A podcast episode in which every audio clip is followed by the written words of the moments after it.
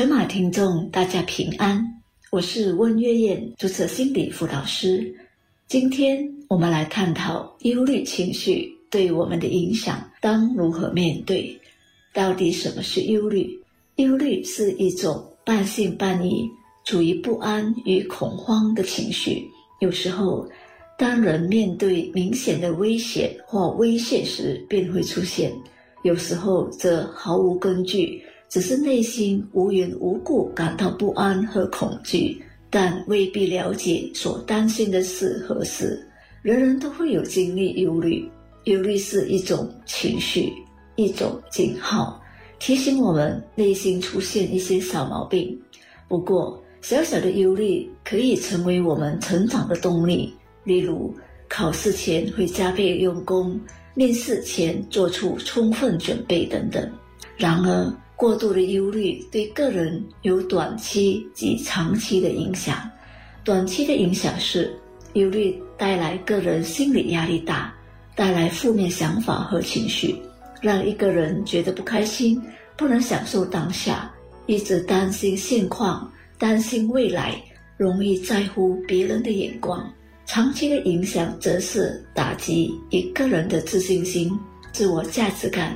影响学业和工作表现，影响人际关系，影响生理和心理健康，甚至会带来生理和心理疾病。其实，忧虑是一个人心思意念的问题，跟我们的思想思维有关。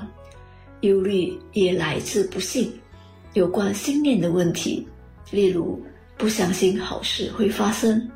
忧虑的反应和症状。会呈现在思想、身体、情绪和行为四个层面。在思想上，忧虑的人一般上会比较倾向负面和消极想法，这不是当事人故意要有的思想，但思想上就是会如此反应。忧虑的人容易胡思乱想，容易被负面消息影响情绪，对坏消息容易感到沮丧。忧虑的人因为容易想很多，对未来和未知有很多想象空间，很多时候都是负面的想法。在身体反应上，忧虑的人会睡眠不好、胃口改变、经常头痛、肠胃疾病、健康欠佳，如容易生病、免疫力下降。在情绪上，忧虑的人因为容易胡思乱想及负面想法。容易产生负面情绪，如担忧、害怕、焦虑、不安、紧张等。忧虑的人也面临心理压力大，情绪管理能力下降，久而久之会造成焦虑情绪、抑郁情绪等精神上的危机状况。在行为上，忧虑的人会花很多心力应对思想和情绪，继而影响行动力。对工作提不起劲，缺少动力和效率。忧虑的人也会对人际关系产生焦虑，习惯性回避、退缩、防卫等行为反应。忧虑会习惯成自然，有可能上瘾，会控制一个人的生命。借此，我们需要学习如何面对忧虑，不让忧虑吞噬我们的身心灵健康。爱生活节目内容只供参考，不能作为治疗或法律依据。因为喜欢自己的生活才会变好，而不是生活变好了以后才喜欢自己。让我们一起回归生活本质，慢活、乐活，享受生活，爱生活。我是温月燕，就是心理辅导师。一个人会特别容易忧虑，有他背后的原因。首先，先天遗传对慢性忧虑有一定的作用。研究发现，如果同卵双胞胎中一个人患有焦虑症，另一个也患上焦虑症的可能性是三十一到八十八八线。研究认为，婴儿遗传的并不是一种焦虑的症状，而是一种更敏感、更容易激动的气质，使得他们长大后。更容易被一些有危险性的事物刺激，产生忧虑。例如，若一个人原本的特质就是属于比较敏感和容易激动的气质，在面对疫情的刺激经历，可能会容易产生忧虑，忧虑自己会确诊或者家人会确诊等。其他的原因会促使一个人容易忧虑，是长期处在压力的状态下，长期的压力可能会影响到神经系统，使人的情绪不稳或出现广泛性焦虑。疫情后，许多人的工作和经济受到影响。若一个人的工作长期处于压力中，又面临经济的压力，再加上人际关系的压力，这种种的刺激容易让一个人产生忧虑。一个人的成长背景也是其中的因素，让人容易忧虑。例如，父母及照顾者的教养方式，父母对世界过分谨慎的态度。过分关注子女一些潜在的危险，孩子在成长过程中习惯这种特点，倾向于过分忧虑安全问题。当孩子遇到挑战，觉得不安全，就会产生忧虑。有些父母给予孩子过高的标准，使得子女担心自己会不会被父母接纳，是不是足够好。在成长过程中。他们会感到缺少安全感，常常怀疑自己和缺少自信。每当遇到生活上的挑战，就会产生忧虑及自我怀疑。另外，有些人的忧虑是来自过去的阴影，例如小时候目睹亲人车祸去世，长大后害怕驾车，忧虑会发生车祸。这样的阴影会导致一个人。对可能发生的事情产生忧虑和不安情绪，及对未来感到恐惧。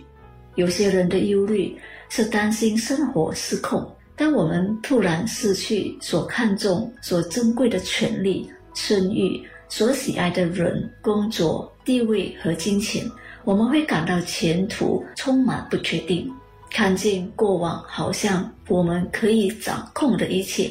似乎不受到控制，忧虑便油然而生。诚然，每一个人的忧虑都有不同的背景和因素。这次在面对忧虑的议题，我们需要理清忧虑的源头，了解忧虑背后的原因，帮助我们可以对症下药，处理忧虑问题。接纳错误是进步的代价。爱生活，陪你学习，一起进步。让我们回归生活本质，慢活、乐活，享受生活，爱生活。我是温月燕，注册心理辅导师。很多时候，忧虑来自思想，尤其是负面思想或非理性思想。借此，我们需要懂得分辨和理清思想上存在的忧虑是什么忧虑。你可以先列出你的忧虑清单，例如，你存在的忧虑主要是关于什么？